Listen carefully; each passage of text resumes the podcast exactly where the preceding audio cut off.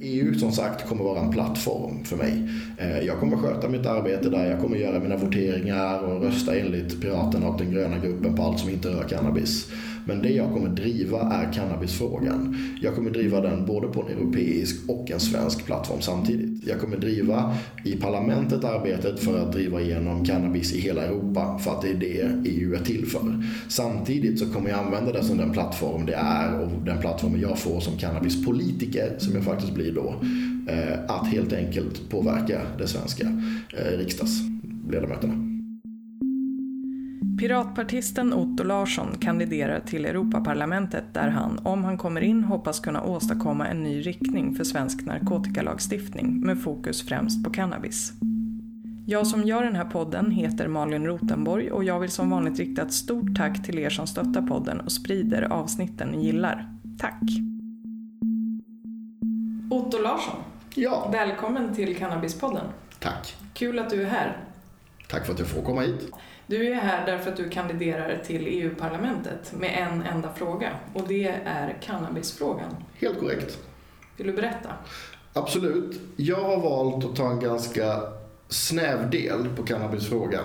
För att jag tror att den stora delen handlar om att ta det första steget. Och att vi måste samla hela rörelsen.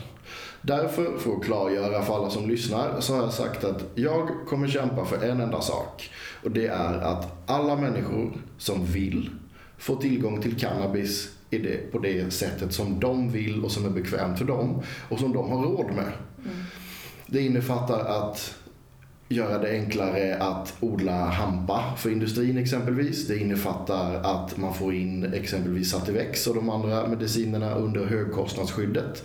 Det innefattar att göra det enklare att marknadsföra CBD-produkter. Och det innebär också att människor ska få ha möjlighet att odla sina egna cannabisplantor för sitt egna bruk i sitt egna hem.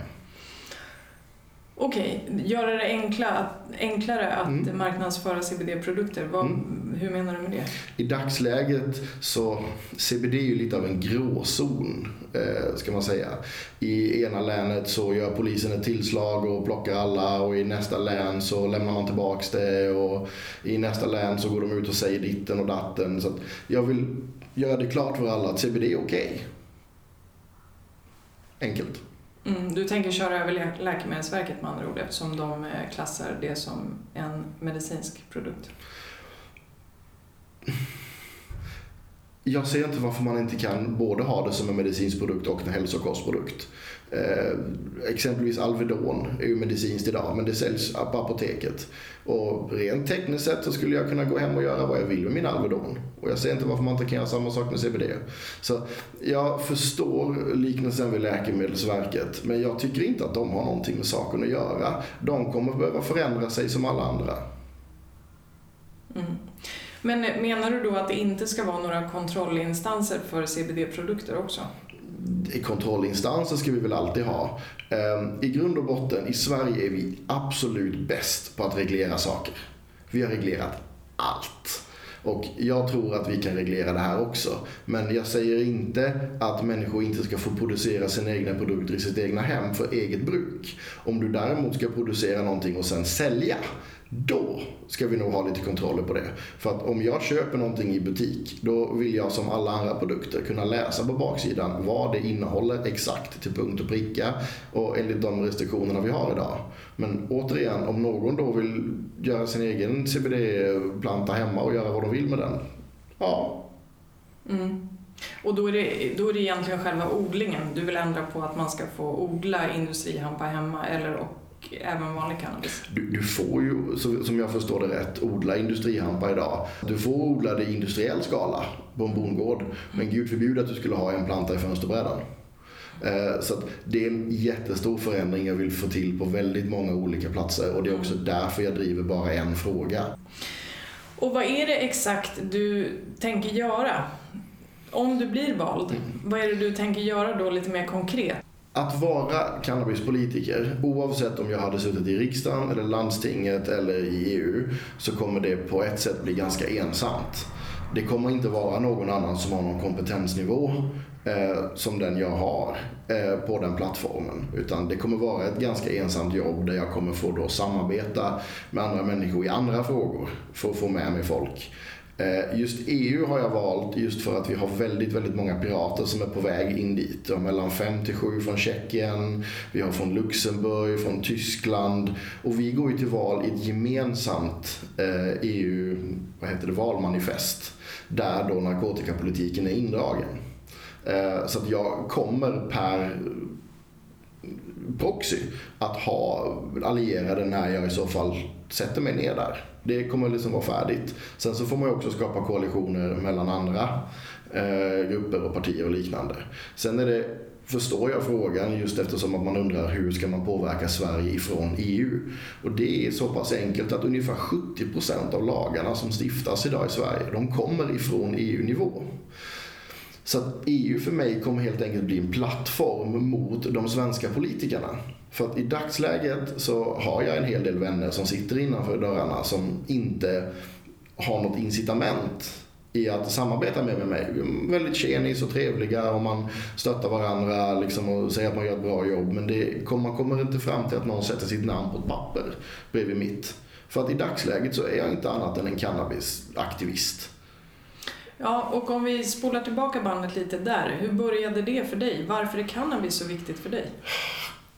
Det började för väldigt, väldigt många år sedan. Eh, jag var en väldigt klassisk skrikig liten snorunge som eh, morsan hittade tomma ziplockpåsar och gud vet vad. Och det började redan i, i plugget när vi hade narkotikaundervisningen. För vi fick in den här eh, antiknarklobbyn, som jag så fint kallar dem. Um, och de försökte lura i oss i vår klass att eh, en joint leder till heroinsprutan och grejer. Och problemet där är att jag är nålrädd. Så att, att de får ge mig en, en spruta bara för att jag rökt en joint, det händer inte. Eh, de, minst fyra man får hålla ner mig om de ska ge mig en spruta och det gäller allt.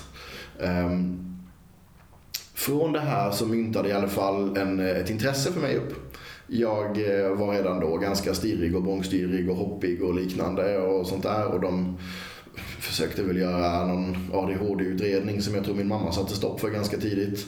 För att hon tyckte att det var liksom inte grejen som var felet utan jag behövde struktur i mitt liv. Och hon försökte allt möjligt och jag var inte intresserad utan jag tog mig ut på stan och hängde med kompisar och liknande. Och, och då kom man i kontakt med cannabis. Eh, och eftersom att jag hade liksom insett att, då att de ljög ju för mig på skolan om det här med narkotika. Hade du insett det innan du kom i kontakt med cannabis? Precis, förlåt jag var lite otydlig där. Att, alltså, ganska direkt efter den här lektionen, för vi ifrågasatte ju dem redan på lektionen. Stämmer det här verkligen? Det stämmer ju, det stämmer ju. Problemet är att vi hade Google i våra telefoner. Och Google håller inte med antiknarklobbyn överhuvudtaget. Så att det var ganska naturligt för mig att undersöka saken själv. För det är lite av en sån person jag är. Att om, om någon säger till mig att plattan är varm, ja, jag kan acceptera att plattan kanske är varm, men jag kommer säkerligen vilja känna på den själv. Och lite så var det med cannabis också. Och problemet var att jag var ganska orolig, jag var ganska, jag tror jag var deprimerad redan då. Eh, och jag hade väldigt mycket demoner inom mig som myntade sig allt från våld till liksom att jag var väldigt eh, ljög mycket och massa, jag var problembarn helt enkelt. Problemet var att så fort jag tog första blåset någonsin så vet jag att hela världen stannade upp runt mig. Och jag fattade för att, eh, vad det var som var fel. Och jag fattade också att felet låg inom mig. Och tillsammans... Hur menar du? Det där får du utveckla lite. Ja, ja jag förstår. Alltså, jag brukar säga det att jag upplevde världen väldigt mycket som ett avsnitt ur På spåret. Allting bara flög förbi mig, jag hann sällan aldrig stanna upp och begrunda någonting och allting bara liksom, det bara raceade på. Men så fort cannabis kom in i mitt liv, även under de perioderna som jag har brukat alldeles, alldeles, alldeles, alldeles för mycket cannabis, eh, som jag absolut har gjort under vissa perioder. Även då så hade jag en, ett bättre grepp om verkligheten. Jag kunde helt plötsligt sätta mig ner och läsa en skolbok även om jag inte var intresserad av den. Tidigare så kunde jag inte läsa mer än 14 ord om det inte var någonting jag var jätteintresserad av. Och det var någonting jag tyckte var lite fascinerande att jag kan sitta ner och sträckläsa en Harry Potter-bok på 1100 sidor men jag kunde inte sätta mig ner och läsa två sidor geografibok. Men det kunde cannabis hjälpa mig med.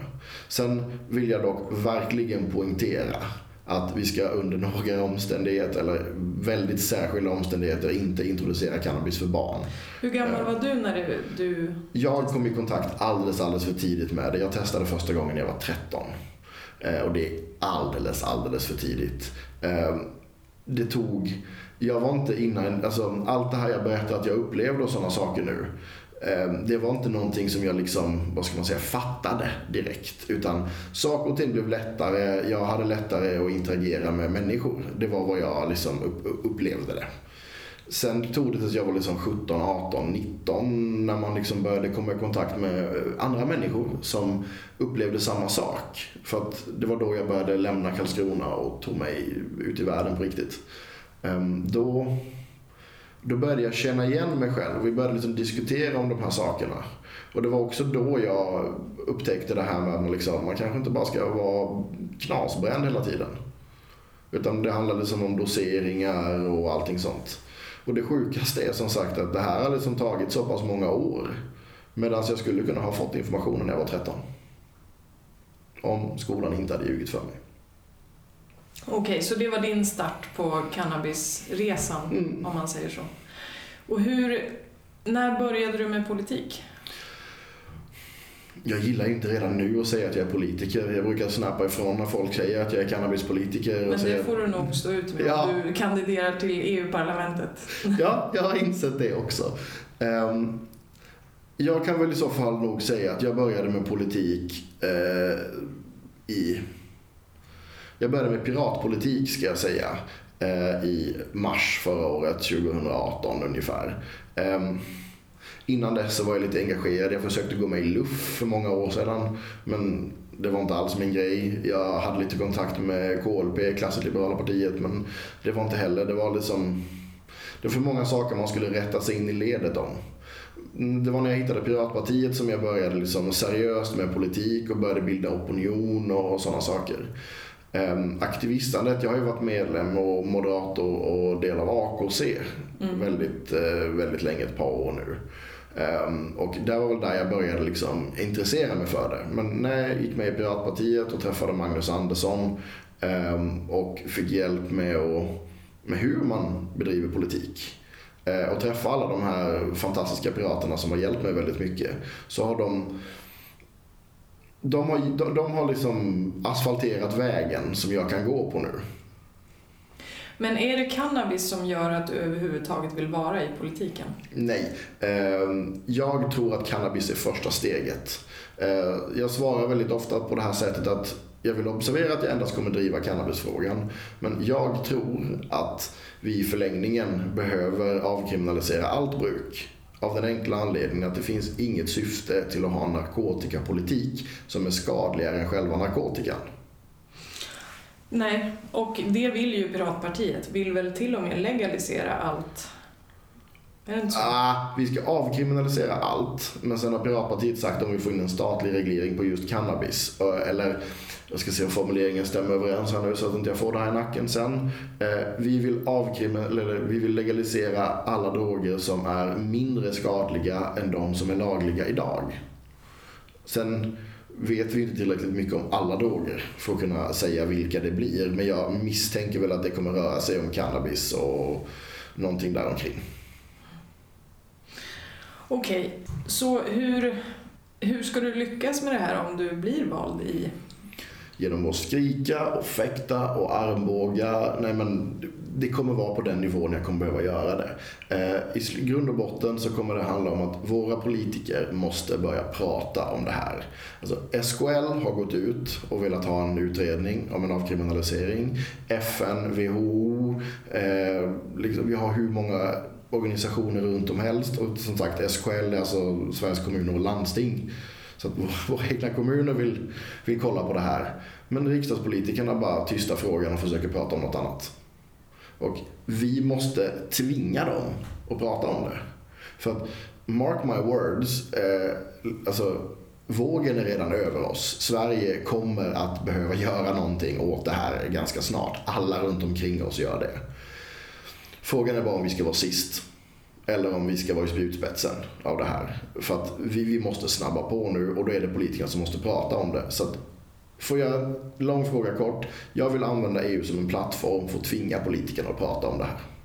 Och nu säger jag politikerna, men jag tillhör dem tydligen. Så att jag, jag, jag pratar redan om det här. Jag vill få alla andra politiker att prata om det. Men hur ska du prata om det? För att, att skrika och fäkta, mm. det, det är det många som gör och mm. det är det många som har gjort i många år. Mm. Men på vilket sätt tänker du att du ska kunna övertyga någon som ännu inte är övertygad? Varför, varför skulle någon vilja tänka om? För att om man faktiskt sätter sig ner och kollar på den forskningen vi har idag, då kommer man bara till slutsatsen att antingen så följer vi den här vad ska man säga, liberaliseringsvågen eller så tar vi ett dumt beslut. Jag är bara helt övertygad om att alla de här lobbyistorganisationerna som finns idag i Sverige, att de överröstar oss när det kommer till politikernas information. Alltså, de får gå ut i skolorna och prata idag. Jag har själv skickat ett 40-tal mejl kanske till olika skolor eh, som jag vet har samarbete med exempelvis RNS, Riksnä eh, Riksnätverket för ett narkotikafritt samhälle. Och vissa av dem har slutat bjuda in RNS efter att jag har påpekat mm, liksom deras felaktigheter. Men ingen av dem har låtit mig komma dit och prata ens med lärarkåren. Utan de vill bara inte prata om en liberalisering överhuvudtaget. Eh, Medan då antiknarklobbyn får fritt spelrum i många lägen. Varför vill de inte prata? Om du har ett svar på den frågan så får du ge det till mig. Jag, jag tänker om du har en teori kanske, eller om du har fått något svar. Alltså jag tror att det handlar om att det är en grupp väldigt högt anseende forskare och inte, alltså kommunpolitiker och liknande som har suttit på sina stolar väldigt länge och som får väldigt, väldigt bra betalt för att sitta på de här stolarna. Och de har byggt hela sina karriärer på att liksom ta bort cannabis. Och om de nu skulle backa på det efter hela sin karriär, det är hela deras livsverk som brinner upp. Jag hade nog, jag förstår verkligen de som sitter ner och liksom, alltså Pelle Olsson som har liksom skrivit hur mycket litteratur som helst. Om, på ena handen så refererar han till sig själv i sina böcker, vilket på sitt sätt är djupt ironiskt. Och på andra sidan så hovar han in massa pengar för att han skriver böcker om dödsknark hade jag fått, alltså ja, ja, jag förstår honom. Han tjänar en massa pengar på det. Om, menar, det. Han är inte den första som säljer ut sig. Och det är väl den lilla teorin jag har. Att de har byggt sina karriärer på det här. Att de kan inte backa just nu. Eller så tror de på sina egna lögner. Det är faktiskt också en teori. Ja, men jag tänker också eftersom det har ju, som du själv nämnde när du gick i skolan, jag har ju också gått i skolan och då var det kanske inte lika lätt att hitta information på Google som när, när du gick i skolan. Vilket känns konstigt att säga, för att så mycket äldre är jag inte, men åtminstone lite. Eh, och jag tänker att det här med information om vad det är som gäller, för att väldigt ofta kan det ju upplevas som att det här bara är massa tyckanden hit och dit och folk vill knarka och vissa vill inte knarka och det är inte riktigt så jag ser på saken utan det finns ju helt enkelt rätt mycket forskning och information om hur man eventuellt skulle kunna hantera, vad ska man säga, hantera drogerna i samhället mm. på ett bättre kanske sätt än vad vi gör mm. idag. Så då är frågan, vilken information, vad har du för informationskällor och vilken information är det du baserar hela din, ditt driv på? Nu går du in lite på en eh, öm tå här, cannabisrörelsen. Eh, vi har väldigt, väldigt, inom rörelsen så har vi väldigt spridda åsikter om vad det är för information som är giltig så att säga. Ehm, jag har väldigt mycket byggt min egen syn på min egen uppfattning och att jag har testat saker själv och diskuterat och jämfört massa olika rykten och skrönor. Ehm, på de senaste åren, kanske de senaste fem, fyra åren, så har jag byggt det som jag idag kallar för min politik, den lilla politiken som finns, eh, på någonting som kallas för peer reviewed science. Det är alltså forskning där om jag hade skrivit en forskningsartikel och hävdat en sak.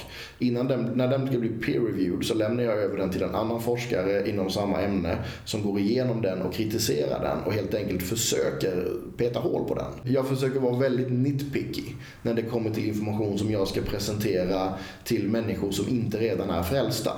För att om jag pratar med någon som redan är frälst och säger att ah, men cannabis är bra, det säger The Guardian. Ja, ah, fett säger de liksom. Men om jag lämnar över den till Pelle Olsson så kommer han kasta den och skratta åt den för det är ingen forskning.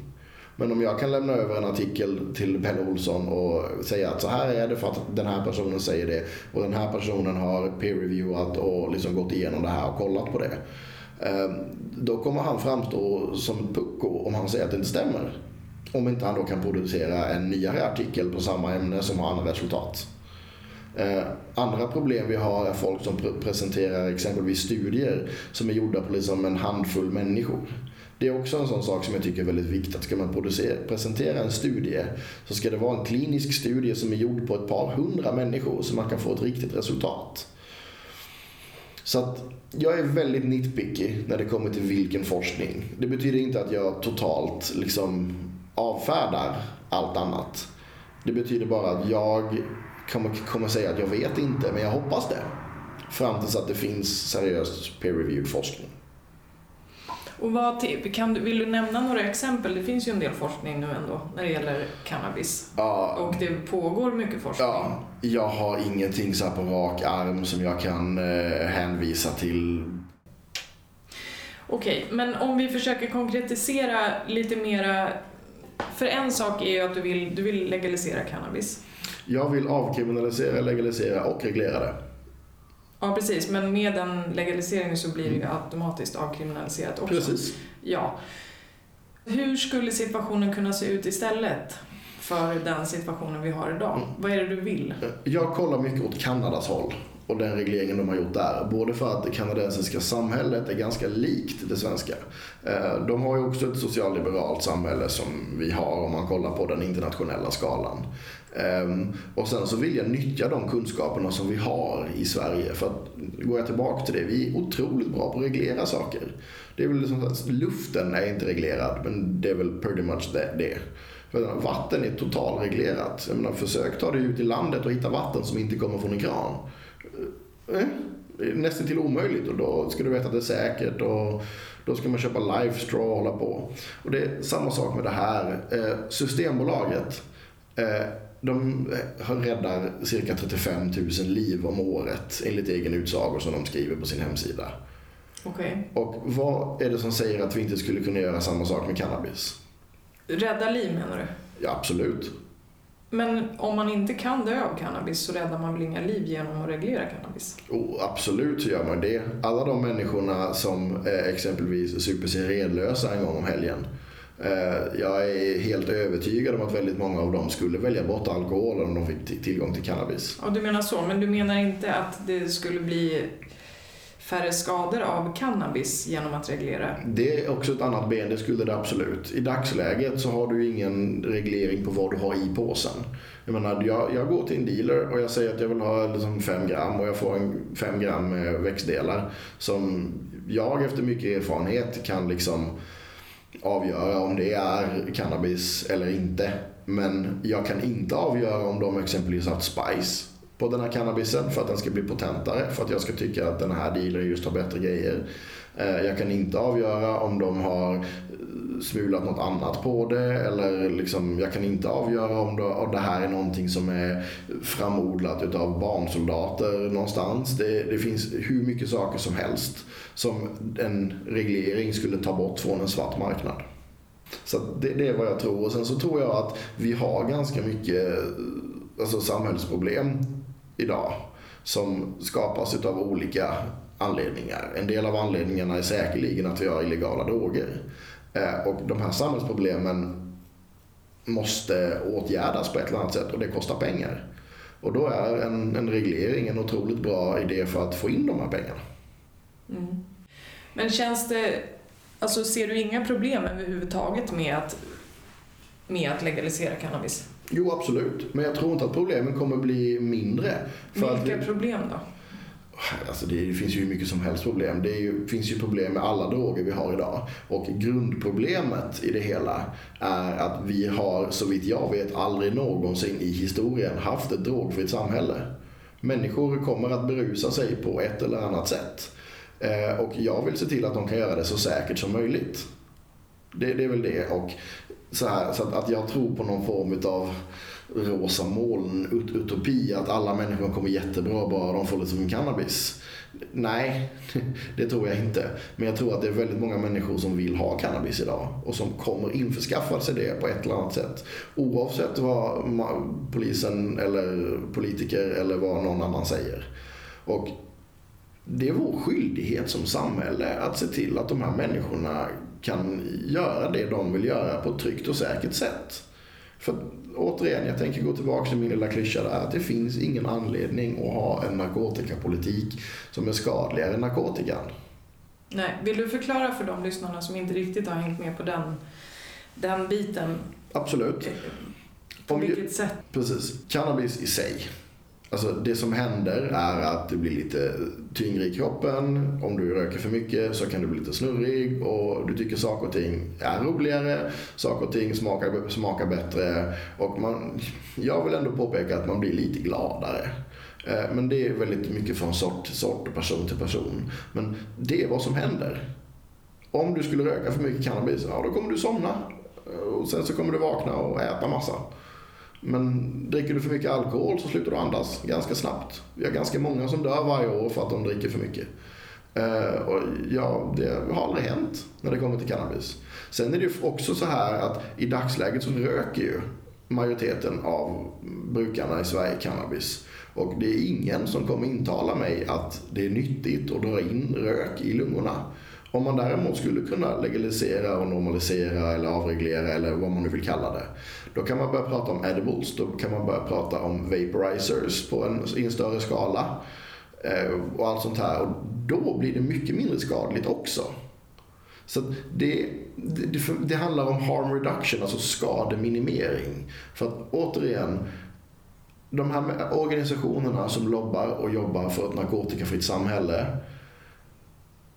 det går inte. Det har aldrig hänt i historien någonsin.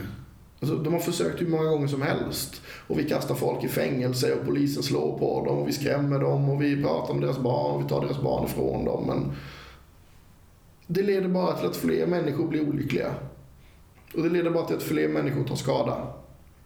Och återigen som sagt, jag säger inte att cannabis är ofarligt. Jag vill ha en åldersgräns på det, som, precis som vi har med alkohol och allt Vilken annat. Åldersgräns då?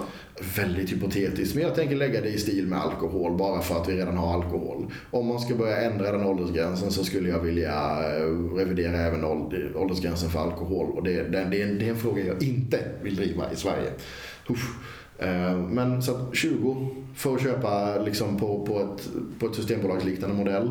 Eh, 18 får för att liksom bruka det. Men då måste jag ändå fråga, för att mm. det är väl inte så mycket forskning ändå som tyder på att det är lämpligt att röka cannabis innan hjärnan är färdigutvecklad. Och det är den väl egentligen inte per definition när man är 20? Nej, det är den inte.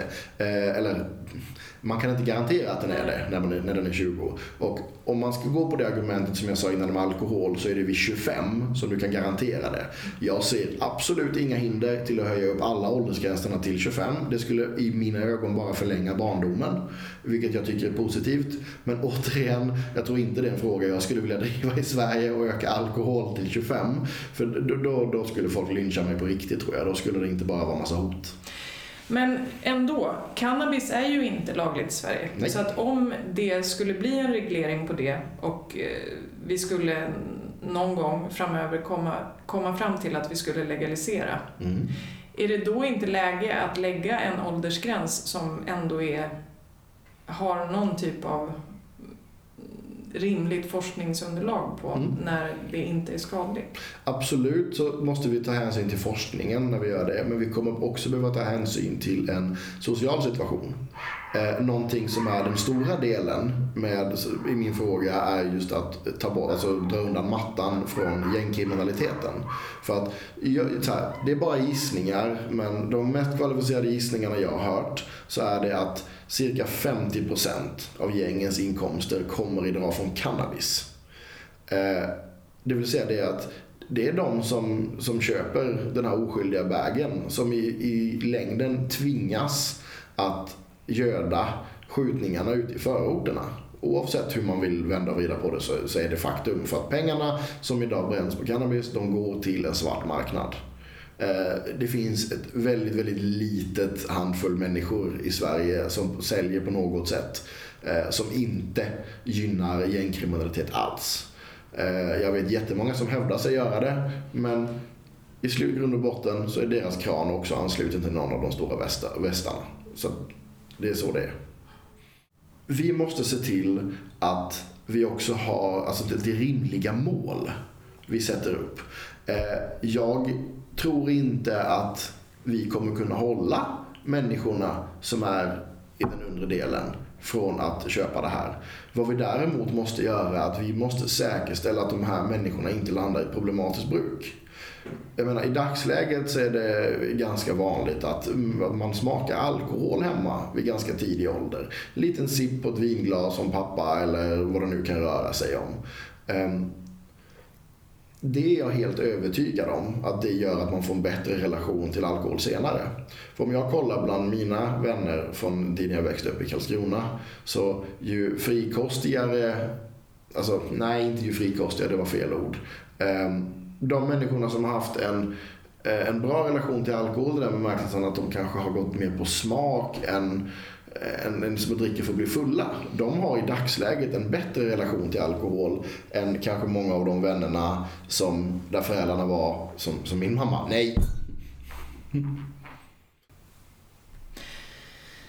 Okej, när jag pratade med eh, Magnus Andersson som är partiledare för mm. Piratpartiet för ett år sedan ungefär. Då pratade han en del om att eh, satsa på utbildning mm. och att ändra informationen i skolor och sådär. Vill du säga något om det? Ja, alltså jag tycker vi har pratat en del om det, men jag vill Alltså Piratpartiet i regel, vi är evidensbaserade. Om vi skulle ha fel, och det visar sig i forskningen, så är vi mer än villiga att erkänna det. Eh, I dagsläget så upplever jag att vi inte har fel, utan att det är vi som har rätt och alla andra som har fel. Eh, och då måste vi se till att den, det som lärs ut i skolorna, det ska vara fakta. För det, det, det, är helt, det hade varit helt absurt för mig om ett land som Sverige, att, att vi lär ut lögner i skolan. Och alltså när jag pratar med internationella cannabisaktivister, kanske från Portugal eller USA eller från, från Kanada som har kommit mycket längre än oss. När jag berättar vad det står i våra skolböcker, de, de tror inte på mig. De tror att vi är frireligiösa hippies eller någonting. Alltså det är helt absurt. Så för att göra det kort, jag vill förändra. Jag tror inte att jag känner till någon eh, skola som har en helt korrekt, eh, vad ska man säga, drogpolicy. Det finns flera tester som har gjorts där man har eh, testat skolans drogpolicys. Eh, det finns Ja, jag hörde om något, eh, något aktivistteam som hade helt enkelt eh, tagit och vikt lite, eh, ja, de hade varit och pratat, försökt få prata med en skola om narkotika. Eh, de hade kommit till en skola och hade velat prata om eh, tyngre droger. Och skolan hade sagt tvärnej. För att organisationen i fråga eh, inte stödde då skolans bild av narkotika som var byggd av antiknarklobbyn. Eh, de här två personerna som var där var lite kreativa och de tog en bit folie, eldade lite på det så det blev lite svarta märken och sen så krossade de några Alvedon i det och sen så slängde de det på skoltoaletterna. Och sen så ville de se hur skolan reagerade. Där man exempelvis borde kanske då ha kallat in en sjuksköterska och kanske börjat prata med barnen om det här. Skolan reagerade genom att ringa polisen som kom runt med narkotikahundar. Och det ledde inte till någonting. Och då är mitt syfte, hur har eleverna reagerat på det här? Ja, det gick ju, tog 10 sekunder så visste alla eleverna om att det hade varit liksom pillertrillare på toaletterna. Och nu var det ju aldrig det utan det var några aktivister som hade slängt helt lagliga saker där som såg ut som pillerattiraljer. Men vad var syftet? Syftet var att se som sagt hur skolan reagerade. Och hur skulle de enligt aktivisterna ha agerat? Ringt sjukvården, socialtjänsten, pratat med eleverna. Men istället ringer man som sagt in polisen. Men vad ska man ringa till sjukvården för? För att det här är en sjukvårdsfråga. Det här är väldigt unga människor som i så fall, om det nu var sant, brukar ganska tung narkotika. För när du kommer till den punkten att du freebasar som det heter när man krossar ett piller, lägger det i folie, eldar på det och sen suger upp det med någon typ av sugrör eller metallrör eller vad man använder.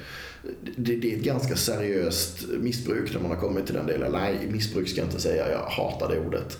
Um, det, men det finns ju missbruk. Ja, jo det gör det. Jag brukar bara säga det att det finns brukare med problematiska relationer till sina substanser. Mm. Eh, just ordet missbruk används som um, Alltså, så här, du, du, du, brukar ett glas alkohol, men du missbrukar ett bloss på en joint. Det, terminologin stör mig väldigt mycket. Så det, det är bara därför. Så jag, jag brukar säga människor med problematiska brukarbilder. Mm.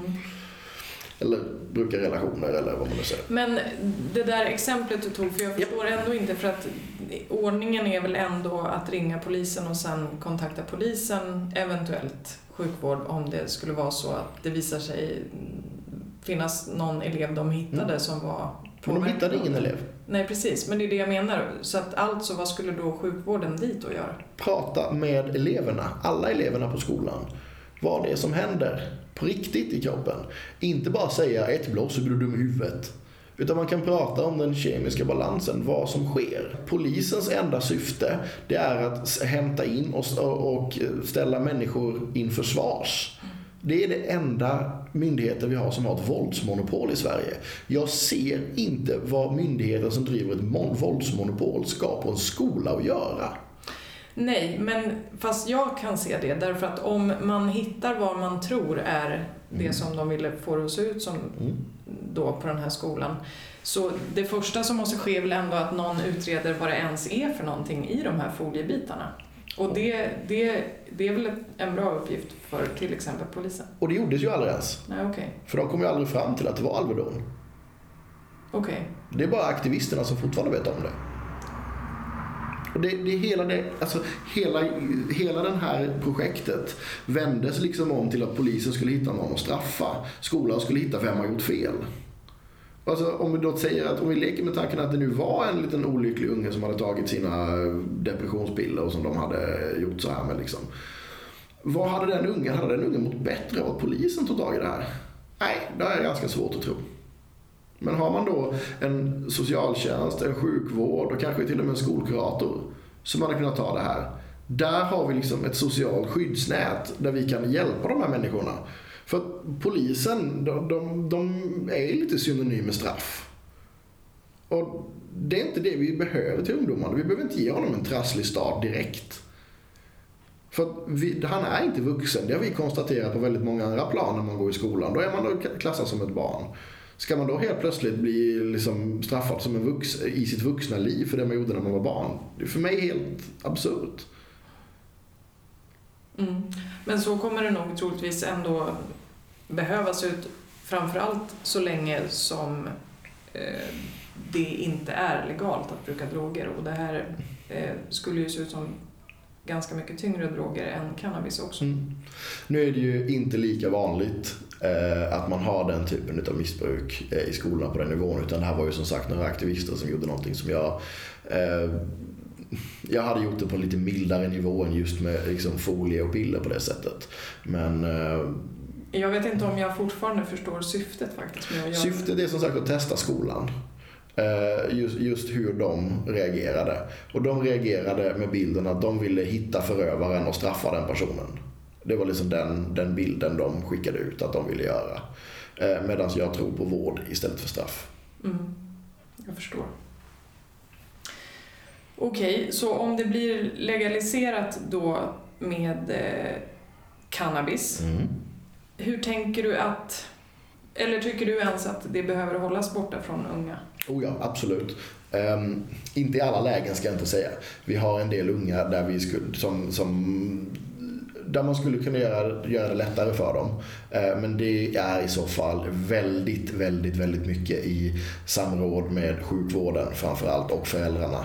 Det är inte så att ungarna ska ha fri tillgång till det här på något sätt. Eh, och jag kan dessutom påpeka att eh, är det så, så att man säljer till ungdomar så skulle jag vilja öka straffsatsen markant. Om, om jag fick välja där. För att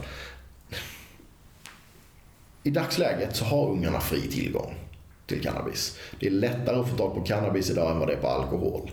Um, så att vi, vi måste få bort det. Där har jag hört en del som är emot en legalisering som menar på att det inte finns någonting som säger att den svarta marknaden för cannabis kommer försvinna bara för att man legaliserar och reglerar.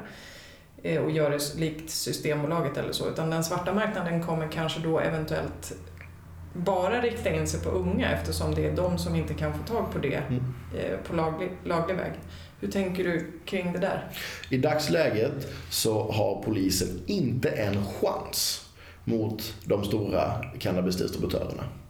Eh, jag vet personer som, har liksom, som slänger iväg liksom tiotals kilon i veckan till, till olika folk som, som, aldrig ens har blivit kontaktade av polisen för de sitter så högt upp på näringskedjan. De som polisen kommer åt i dagsläget är de som är längst ner på totempålen. Och det är för att resten av brukarkollektivet är tysta. Jag skulle älska att få sätta dit de dealersen som säljer till kids. För jag tycker ibland det är smutsigaste som finns.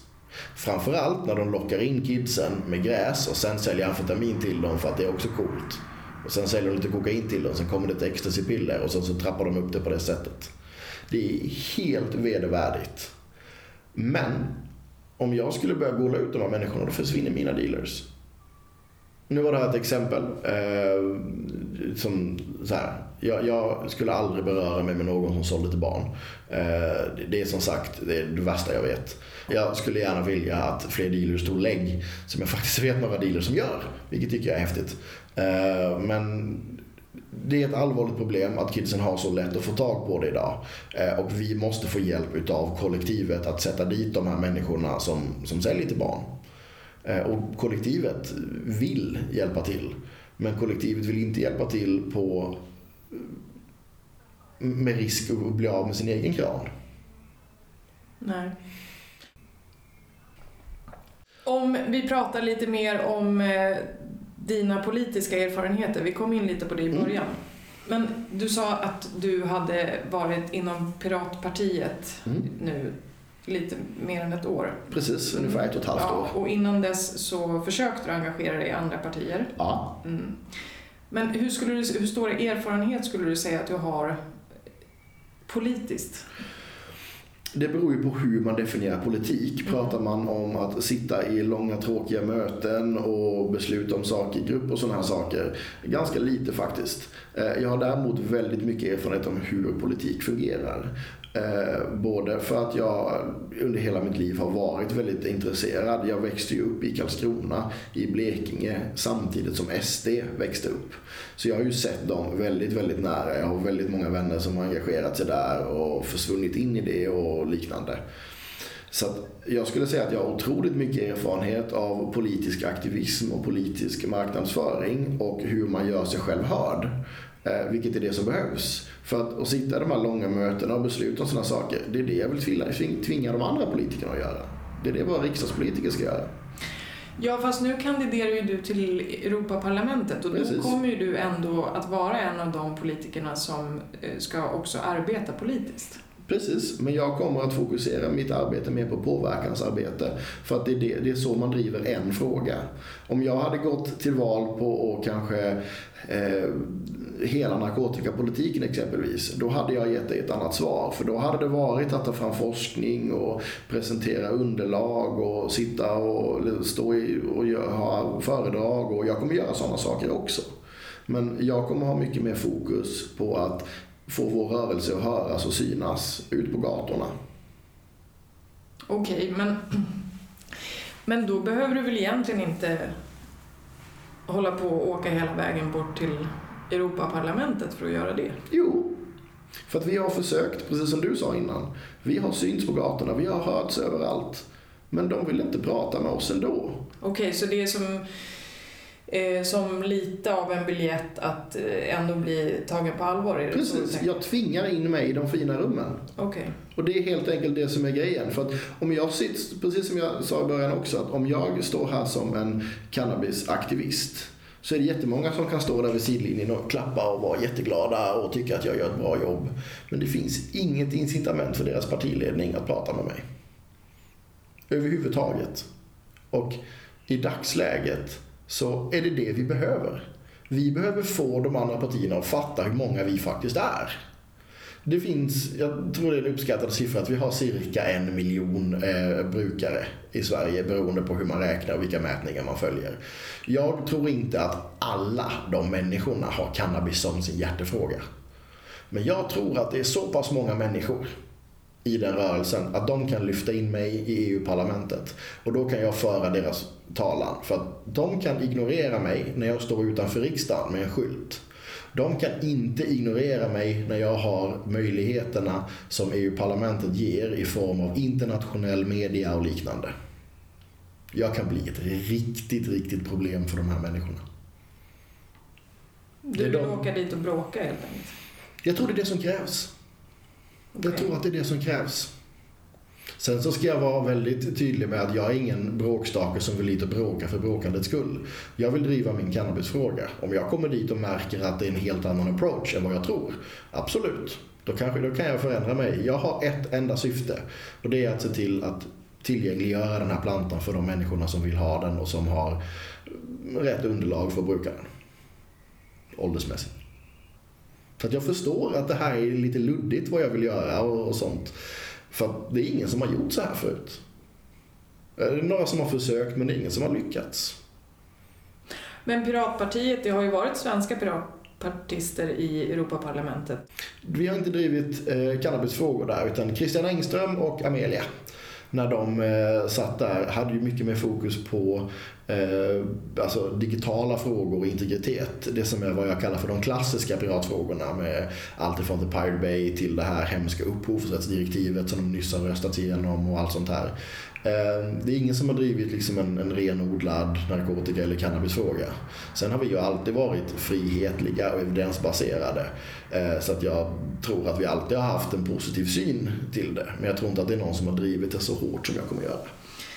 Hur ska du få dem att lyssna på dig i finrummen då? Alltså för att i finrummen, om jag förstår finrummen rätt, mm. så så kanske man kan göra sig själv hörd en kort sekund genom att skrika lite men sen mm. behöver man nog kanske prata på ett annat sätt. Mm. Hur ska du göra med det?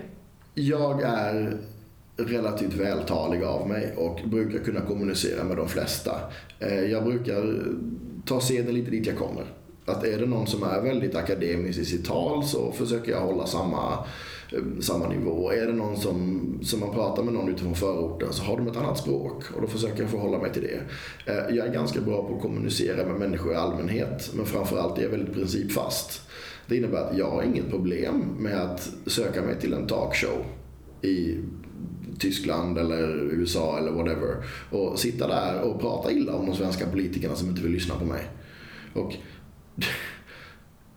det kommer bli ett sånt otroligt problem för dem att de kommer inte kunna ignorera mig.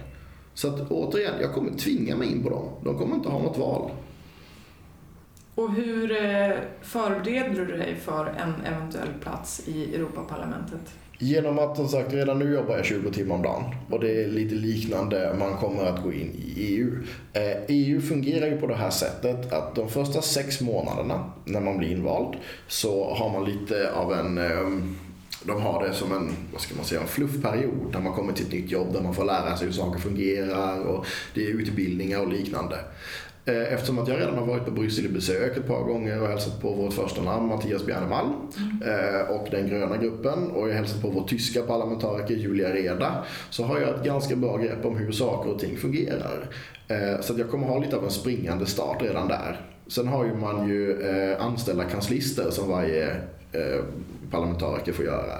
Så att jag kommer att ha anställda runt mig som, jag, som kommer, vad ska man säga, göra mycket av för av bakgrundsarbetet. Sen så väljer man ju också en grupp man tillhör.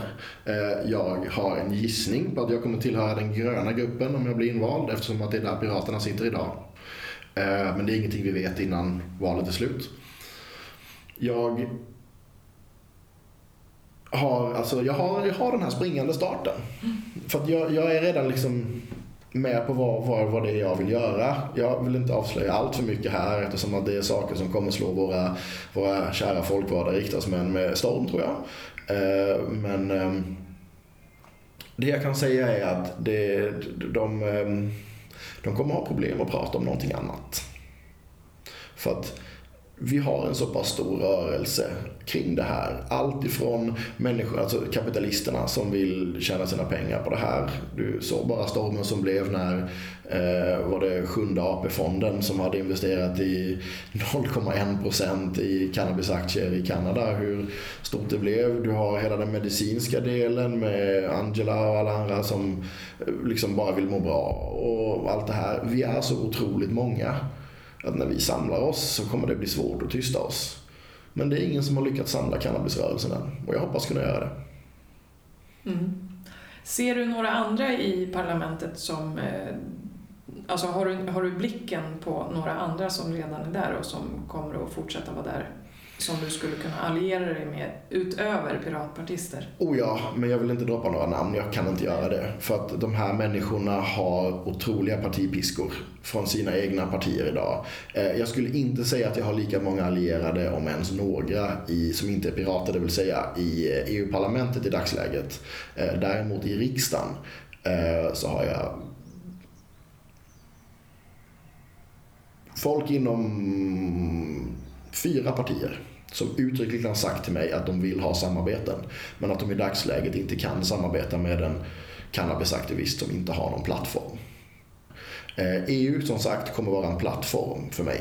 Eh, jag kommer sköta mitt arbete där, jag kommer göra mina voteringar och rösta enligt Piraterna och den gröna gruppen på allt som inte rör cannabis. Men det jag kommer driva är cannabisfrågan. Jag kommer driva den både på en europeisk och en svensk plattform samtidigt. Jag kommer driva i parlamentet arbetet för att driva igenom cannabis i hela Europa för att det är det EU är till för. Samtidigt så kommer jag använda det som den plattform det är och den plattformen jag får som cannabispolitiker, som jag faktiskt blir då, eh, att helt enkelt påverka det svenska eh, riksdagsledamöterna. Mm. Vad ser du som dina potentiellt största hinder om du kommer in? Svårigheter som du föreställer dig att du kan... Jag är helt övertygad om att de kommer försöka tysta mig. Eh, de? Kommer, eh, alla som inte vill prata om cannabis, alla som är emot cannabis eh, och liknande.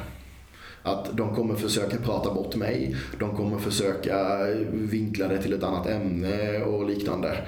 Och jag kommer inte låta dem. Ja, jo men och så funkar väl politik alltså, ganska ofta. Jo, alltså men det, är det, enda, det är det enda du ser som... Nej, alltså, det, alltså potentiella hinder. Jag gillar inte att se hinder överhuvudtaget. Jag gillar inte att se problem, jag gillar att se möjligheter. Alltså, jag, jag ska absolut säga då att... Utmaningar kan vi väl omformulera till då? Ja, och det som sagt, jag tror att den enda utmaningen som kommer vara, som sagt, det är den här antiknarklobbyn. Men alltså, de är på väg bort. Det är liksom, ja. Jag, jag, ja, jag ser utmaningar i att bli hörd som sagt. Men jag tror inte att det kommer vara så stora utmaningar när det väl kommer till plats. För jag har ett brett kontaktnät. Jag har journalister som vill skriva om det. Men då måste man kunna, alltså.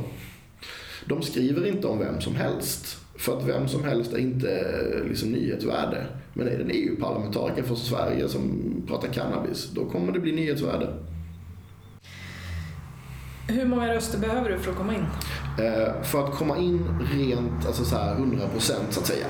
Då behöver vi, och det kan vi bara räkna för det beror på valdeltagandet. Men en överslagsräkning på tidigare val har gjort att om jag får 150 000 röster så kommer jag 100 procent in. Eh, och det är långt ifrån en omöjlighet redan där. Men den, den chansen som jag tror är rimligast att komma in på, det är om Piratpartiet i helhet får 300 000 röster. Eh, och därmed två mandat. Eftersom att vi har upphovsrättsfrågan som precis har gått igenom så har Piraterna verkligen, verkligen medvind. Mm. När Piraterna då har fått de här två, två mandaten så innebär det att vårt första namn, Mattias Bjerneman, kommer in. Eh, och egentligen så ska i så fall andra namnet komma in. Jag hoppas att cirka 25 000 personer kommer kryssa Otto Larsson. Och jag kommer då bli den som får åka tillsammans med vårt första namn trots att jag är på femte plats. Jag kommer alltså då personkryssa mig före plats nummer fyra, tre och två. Um, och det är en del som har fått, som har sagt då att ja, men, känner inte du att du hugger pirater i ryggen? Och nej, det gör jag faktiskt inte. För att, Hur då? Att, eftersom man kryssar sig före någon, man tar någon annans plats. Uh, och nej, jag känner mig inte att jag hugger någon i ryggen för det är ett demokratiskt system och det är inte så att jag går utanför spelreglerna. Och det är inte så att jag har gjort det här bakom alla piraters rygg utan de vet ju mycket väl vad jag gör och de ser ju precis vad jag gör och sådana saker. Så de är lika glada att jag gör det här som någon annan. För att vi är väldigt demokratiska. Tror du att du kommer in? Ja. Om du hade sagt det till mig för två månader sedan så hade jag skrattat åt dig. För då trodde jag att jag på min höjd skulle få ett par tusen röster som jag sen kunde särredovisa eh, i media efter valet. Att jag har samlat så här många tusen människor som röstade på mig enbart cannabisfrågan och sen driva det på det hållet. Ehm, alltså att, att då bli legitimerad på att jag hade en grupp människor bakom mig. Sen hade jag mina kampanjer där jag beställde klistermärken och rullpapper med egna loggor i olika omgångar. Eh, 10 000 klistermärken och 600 rullpapper. Och jag har fått så otroligt mycket kärlek och anonyma meddelanden och företag som har hört av sig och velat sponsra och alltså gud vet vad. Så att jag har den, bara den senaste veckan har jag gått runt lite på rosa moln och hoppat runt och känt mig lite som ett litet barn. För att, som sagt, när jag gick in i det här så trodde jag inte att jag skulle bli invald. Jag trodde att jag på, på min höjd skulle kunna samla en grupp människor som jag skulle, skulle kunna använda efter valet. Men någonting har som sagt hänt. Och ehm, jag ser det som sagt helt rimligt idag att jag skulle få 150 000 människor som kryssar Otto Larsson. Någonting som för mig låter helt sjukt att sitta här och säga. Mm. Jag skulle frågat dig i början egentligen kommer jag att tänka på nu när du, när du sa att du har företag som vill sponsra. Mm. Har du några kopplingar till cannabisindustrin i övrigt? Nej, jag har sagt nej till alla former utav företagssamarbeten. Jag har inte ens tagit emot eh, donationer ifrån företag, ens anonymt. Alla donationer jag har fått, fått in kommer ifrån privatpersoner. Eh, jag kan såklart inte garantera var de här privatpersonerna jobbar men den absolut högsta donationen jag har tagit emot ligger på 1500 kronor. Eh, och då är det i två omgångar. Det var 500 ena gången och en tusenlapp den andra gången. Eh, den personen har jag dessutom pratat med och den personen har ingen företagskoppling inom cannabisrörelsen. Mm. Jag har medvetet valt att inte eh, acceptera några företags eh, donationer och samarbeten för att jag vill inte ha möjligheten att någon ska säga till mig att oh, du är köpt av ditten och datten. Eh, för att jag tycker att hela den här delen med företagslobbyism som är exempelvis jättestor i USA, den är så fel. Den är så fel. Och, ja. Ja, vill du tillägga något? Du pratar väldigt, väldigt mycket om knark känner jag. Mm. Jag tycker det är tråkigt att väldigt, väldigt många bara pratar om just den medicinska delen och den rekreationella delen. Mm. Att det handlar om att röka på eller bli hög för att det är trevligt eller röka på för att man mår, mår bättre. Mm. Det är ingen som pratar om eh, exempelvis det extrema stora problemet vi har med bensinpriserna som en stor Facebookgrupp där 300 000 människor till dags dato har samlats för att de tycker det är helt hemskt med de höga bensinpriserna. Mm. Och det finns ett eh, om man odlar väldigt mycket cannabis, tar alla de fröna och sen så pressar man ut oljan på de fröna och sen destillerar man den oljan, ja då har du hempanol. Mm. Och det skulle man kanske kunna titta på att använda. Men är det också alltså någonting du tänker driva i parlamentet? Ja, absolut. Alltså, hela cannabisplantan kommer mm. jag slåss för. Det är inte bara att man ska röka på eller ta medicin eller barnen ska knarka eller inte knarka. Det är ganska små beståndsdelar. Mm. Vet du vad hempcrete är för någonting? Nej. Betong i dagsläget. Jo, jo, det vet jag precis oj, oj, oj. Jag har varit i ett eh, hampahus. Ah, coolt. Fantastiskt. Ja. Jag också. Eh, visste du också om att betong står för 8% utav det totala koldioxidutsläppet som människan ger? Nej. Det är ganska mycket i alla fall, 8%. Mm. Um, och det är för att betong är inte speciellt miljövänligt. Även om det är lätt att bygga med. Hempcrete, där man byter ut sandet och gruset i betongen mot hampa. Mm. Alltså blanda hampa, vatten och eh, kalk. Då får du någonting som är carbon neutral. Det är alltså negativt i förhållande till vår eh, vår inverkan på planeten. Eh, den dagen det inte längre blir, eh, blir negativt, det är den dagen man förstör, eh, förstör hempcreten. För att hempcreten lagrar koldioxid i de här plantdelarna. Så att vi skulle alltså kunna bygga hus som vi har ett otroligt problem med idag också för att vi har bostadsbrist i, överallt. Mm. I hampabetong. Mm. Som Jag kommer vara... faktiskt ha ett avsnitt med en arkitekt som har byggt sitt hus på det sättet. Coolt. Jag vill väldigt gärna träffa den arkitekten eller få kontaktuppgifter om det går för att jag har väldigt mycket frågor. Mm. Uh, utöver de här då, Hempanol som skulle kunna hjälpa till med bensinfrågan, Hempcrete som skulle kunna hjälpa till med bostadsfrågan, så har vi också Hempwood som vi kan producera fyra gånger så snabbt som vanligt trä. Som man skulle kunna göra papper på exempelvis. Mm. Varför ska vi hugga ner de här träden som då har stått och bringat naturen all den här glädje och gjort i nästan hundra år, som flera hundra år som vissa av dem har stått. När vi istället på liksom 90 dagar kan trycka upp cannabisplantor och göra trä av det istället. Varför? Så det är väldigt många som bara då pratar om den rekreationella delen eller den medicinska delen. Och då tänker jag svara dem och säga låt oss sluta prata om knark. Okej, okay, men hur mycket pratar du själv om de här andra bitarna när du är ute och pratar? För att du, eh, du pratar ju rätt mycket själv om just mm. rätten att bruka cannabis. Mm. Eh, jag besvarar de frågorna mm. jag får ifrån eh, från mina väljare. Mm. Jag håller just nu på med en eh, längre artikel som jag kanske eller kanske inte får publicerat någonstans. Eh, som handlar just om de här tre mm. sakerna som är just om hur vi ska sluta prata om knark. Eh, och jag hoppas som sagt att få den publicerad. Får jag inte det så lägger jag ut den på min Facebook. Mm. Eh, men... Eller kanske på din valsida, Otto till EU, för det står ingenting om de här grejerna där. Nej, jag vet. Det är för att det finns väldigt lite forskning om det. Eh, just hempcrete finns det ganska mycket av. Fransmännen har använt det sedan 90-talet och liknande. Men jag har inte varit jättepåläst om det. Och som jag sa innan så är jag väldigt tydlig med vad jag vill liksom publicera och inte. Jag vill ha väldigt, väldigt stark forskning bakom det. Så att de här 8 procenten eh, tog ganska lång tid att få fram informationen om och nu kommer jag inte ihåg vilken eh, organisation det var men det, det är någon sån här internationell eh, byggkommission som har tagit fram då att betong står för 8 procent av eh, the carbon footprint. Um, Mm. Men jag tänkte bara på din sida här, mm. Eh, och det är ingen kritik, men du kanske i alla fall ska lägga in att du tänker prata om hela plantans ja, eh, Den hemsidan som... slängdes upp väldigt snabbt mm. när jag märkte hur, hur hårt den här kampanjen slog när jag fick medlyftet. Den där hemsidan är byggd på två timmar av mig i Wordpress. Det är den första hemsidan jag bygger sedan 90-talet. Eh, jag har en annan hemsida som håller på att byggas Eh, och jag hoppas fortfarande att den kommer bli klar innan valet. Men eh, återigen, det här har aldrig gjorts förut. Och jag eh, trodde inte att jag skulle få det genomslaget jag fick. Så att det är väldigt mycket jag skulle vilja göra annorlunda. Jag är extremt dålig, eller jag har extremt dålig närvaro på exempelvis Reddit och Flashback också. Två stycken forum jag väldigt gärna skulle vilja synas mer på. Eh, men jag har fått ehm, koka ner det väldigt mycket till Facebook, Instagram och eh, Twitter för att det är det jag har eh, fysisk tid för. Mm. för att det, mm. Men jag bara tänkte på den här sidan, för att en röst på mig är en röst för trygghet och sen handlar det ju faktiskt bara om narkotikapolitiken. Mm. Så att när man då undrar vem är den här Otto Larsson som vill till EU, mm. då går man kanske till den sidan och där står det faktiskt ingenting om Nej. de här andra sakerna. Det kommer, eh, som sagt, eh, det kommer lanseras upp och, och göras om där ganska ordentligt.